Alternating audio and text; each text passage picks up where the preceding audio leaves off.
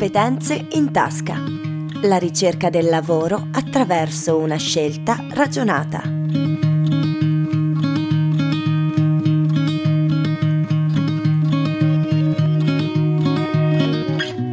Bentrovati a tutti gli ascoltatori, siamo su Samba Radio, io sono Giovanni e al mio fianco c'è Leonardo. Ciao a tutti, benvenuti a una nuova puntata del podcast di Competenze in Tasca, che è il progetto dell'Associazione Filo Rosso realizzato in collaborazione con il Centro EDA di Trento e con il contributo della Fondazione Caritro. Il progetto favorisce la ricerca del lavoro da parte di tanti studenti della scuola per adulti, che sono persone prevalentemente non di madrelingua italiana, ma che vivono in Italia da tempo. In questo episodio proseguiamo il nostro percorso andando a conoscere da vicino una delle aziende che durante appunto il percorso di competenze in tasca sono state visitate dal gruppo di lavoro e dagli studenti che hanno partecipato. Stiamo parlando della cooperativa Risto 3 che in 40 anni di lavoro è diventata la più grande realtà di ristorazione organizzata, commerciale e collettiva in Trentino, specializzata in particolare nella ristorazione commerciale, scolastica e sanitaria. Per raccontarci meglio cosa fa e come si rapporta Risto 3 con le persone alla ricerca di un lavoro, abbiamo in collegamento con noi la sua presidente, Camilla Santagiuliana. Benvenuta presidente, partirei chiedendole di raccontarci in quali settori opera Risto 3.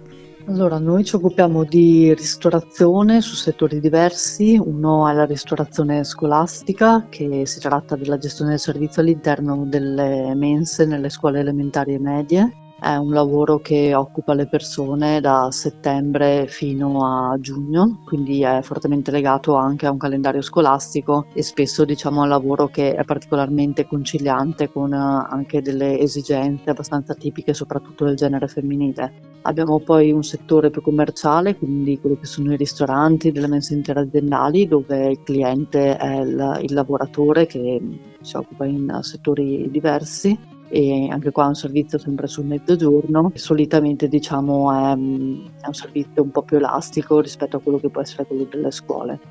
Abbiamo poi il settore dell'aziendale, quindi quello che lavora all'interno delle aziende, che possiamo un po' parificare a quello che viene fatto nei ristoranti. Abbiamo poi un settore sanitario, che quindi vuol dire eh, servizio pranzo e cena, sette giorni su sette, tutti i giorni dell'anno. È un lavoro che è improntato sui turni, quindi diciamo chiede una certa flessibilità lavorativa, dall'altra può essere anche un'occasione perché eh, spesso eh, c'è una difficoltà a incrociare una domanda e un'offerta da questo punto di vista, quindi spesso può essere anche un modo diciamo, per avvicinarsi anche al, al mondo della ristorazione. Per ultimo abbiamo un settore catering che chiede spesso dei servizi a chiamata, quindi spesso abbiamo anche delle persone che eh, lavorano con noi in maniera un po' più saltuaria e legata proprio alla banchettistica. Quanti dipendenti avete e che tipologia di personale lavora per voi? Noi abbiamo 1300 dipendenti all'incirca e il 90% sono donne un'età media all'incirca attorno anche ai 47-48 anni, con un'età media quindi abbastanza alta. È abbastanza tipico eh, anche nel passato nella, nella, nostra cooperativa, nel senso che spesso sono persone che magari rientrano nel mondo del lavoro, quando i figli magari diventano un po' più grandi e attraverso questo tipo di attività si possono un po' riavvicinare anche a un'autonomia economica eh, che sia un po' dedicata a loro.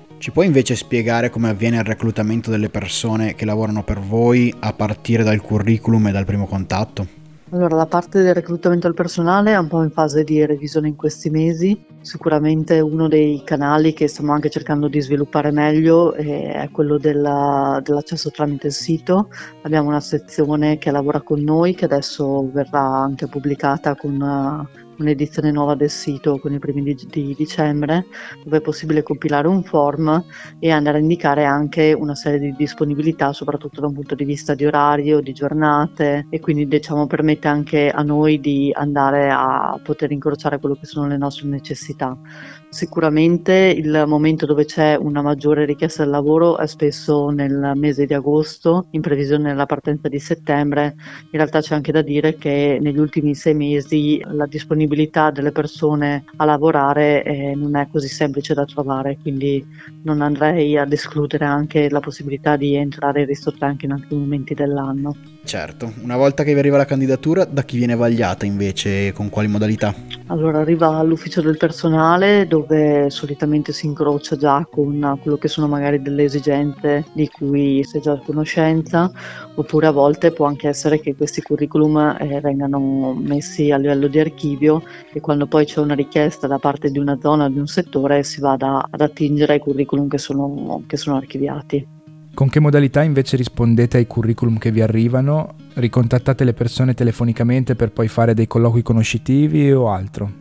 Sì, solitamente c'è un primo contatto telefonico per capire effettivamente quali sono anche le possibilità della persona per poter svolgere quel lavoro, si cerca magari di approfondire un attimo già dal punto di vista telefonico e poi viene fatto un appuntamento, solitamente dipende un po' anche dal tipo di qualifica, solitamente per quello che è la parte di addetti, quindi delle persone che poi vanno a coadiuvare il, il lavoro proprio dei, dei cuochi e ci sono dei colloqui con il responsabile di zona che fa da riferimento per quel territorio. Un punto fondamentale, soprattutto per chi ci sta ascoltando e magari alla ricerca di lavoro, è capire quali caratteristiche e quali competenze cercate nei potenziali assunti. Ci può dare una mano a capirle? Allora, sicuramente eh, il fatto di avere un'esperienza nella ristorazione è un valore aggiunto, dall'altra eh, sono anche lavori a cui le persone arrivano senza necessariamente avere una preparazione specifica,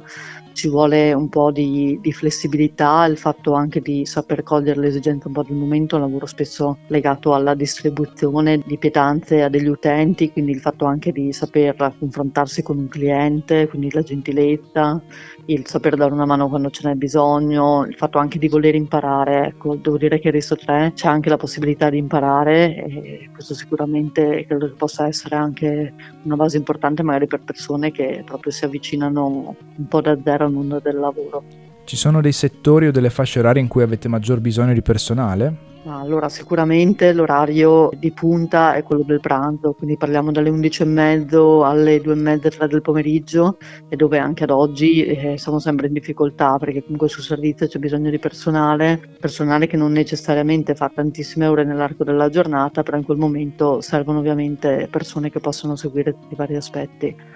da un punto di vista di giornate lavorative la gran parte del lavoro viene fatto dal lunedì al venerdì, ma come dicevo prima, ad oggi spesso c'è proprio la necessità di coprire quello che sono quei servizi di turnistica che ci sono sul sanitario e anche su delle aziende. Con la sua esperienza immagino avrà conosciuto decine se non centinaia di persone che lavorano o hanno lavorato per voi. Ci può dire quali caratteristiche o abilità personali favoriscono l'inserimento in questa professione? Ah, se posso dire una cosa che sicuramente ad oggi fa la differenza è quello anche di saper risolvere le situazioni, cioè sicuramente c'è un'azienda dietro, c'è organizzazione, tutto quanto, però eh, quando si è poi su un servizio e si sta distribuendo magari dei passi dei bambini e tutto, può anche essere che ci sia qualche imprevisto, di sapere un po' gestire le situazioni e cercare di arrivare a portare avanti il proprio lavoro e e superare anche un po' degli ostacoli che normalmente insomma ci possono essere in attività di questo tipo